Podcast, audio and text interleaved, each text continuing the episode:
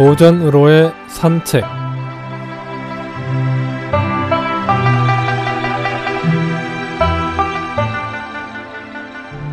안녕하십니까 김혜영입니다. 오늘은 철조란 성어에 대해 알아보겠습니다.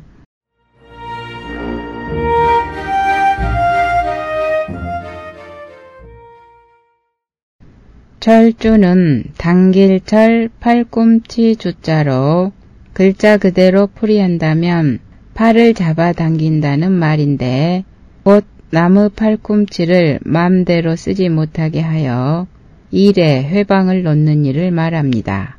남이 일을 하고 있는데 옆에서 팔을 잡아당기며 이래라 저래라 간섭한다는 뜻으로 보통 불필요한 간섭, 방해되는 간섭을 가리켜 철주를 가한다고 합니다. 여시춘추 심흥편 공자가어 등에 나옵니다. 이 말은 춘추시대 공자의 제자 복자천의 고사에서 나온 말입니다. 복자천은 공자 제자 중 나이 어린 제자였는데 공자는 그를 군자라고 칭찬한 적도 있습니다. 당시 노나라 애공이 복자천에게 담보 땅을 다스리게 하였는데 복자천은 이때 한 가지 큰 걱정이 생겼습니다. 애공이 못된 신하들의 참원에 끌려 복자천 자신의 의도대로 정치를 펴지 못하게 할까 염려되었던 것이죠. 고민 끝에 복자천은 한 계책을 생각해냈습니다. 복자천은 담보에 부임하는 길에 애공의 측근 두 사람을 같이 데리고 갔습니다. 임지에 도착하자 관리들이 모두 인사를 드리러 왔는데 복자천은 데리고 온 관리에게 서류를 쓰게 했습니다.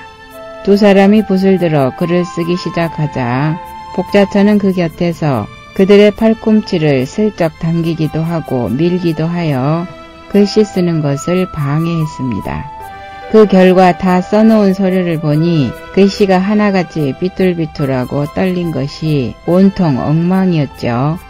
복자천은 서류를 집어들고 글씨가 좋지 않다면서 두 사람을 꾸짖었습니다. 이에 화가 난 둘은 곧 복자천에게 사임을 표명했고 복자천도 곧 그들을 돌아가게 했습니다.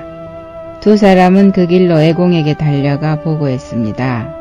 복자천을 위해 일할 수가 없습니다. 글씨 하나 제대로 쓰지 못하게 했습니다.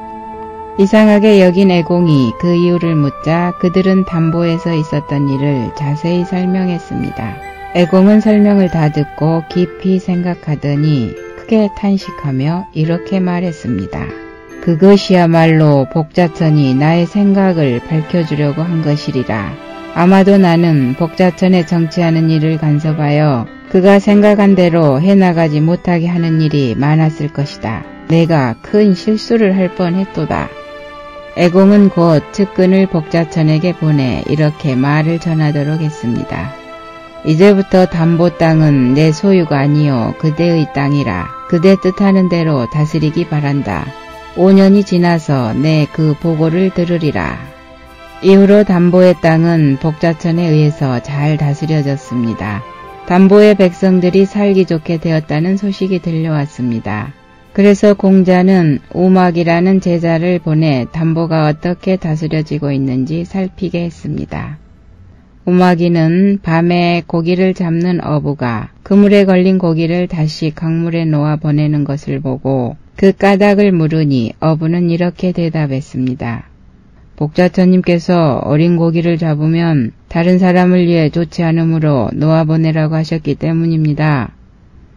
이 대답을 들은 오마기는 복자천의 다스림이 훌륭하다고 감탄하고 돌아와서 자천의 덕은 담보의 구석구석까지 두루 미 치고 있었습니다. 백성들은 아무도 보는 사람이 없는 어둠 속에서도 마치 법령이 옆에 지켜보고 있는 것처럼 행동하였습니다. 사람은 대개 누군가에게 일을 맡겨놓고는 그것이 못 믿어서 팔꿈치를 건드리는 우를 범할 수 있습니다. 공연히 팔꿈치를 건드려서 잘 쓸 수 있는 글씨를 오히려 망쳐버리는 수도 많지요. 철주로서 그 잘못을 지적한 복자천의 재치도 대단하지만 그 뜻을 용케 알아차린 애공의 지혜와 도량도 놀라운 것이 아닐 수 없습니다.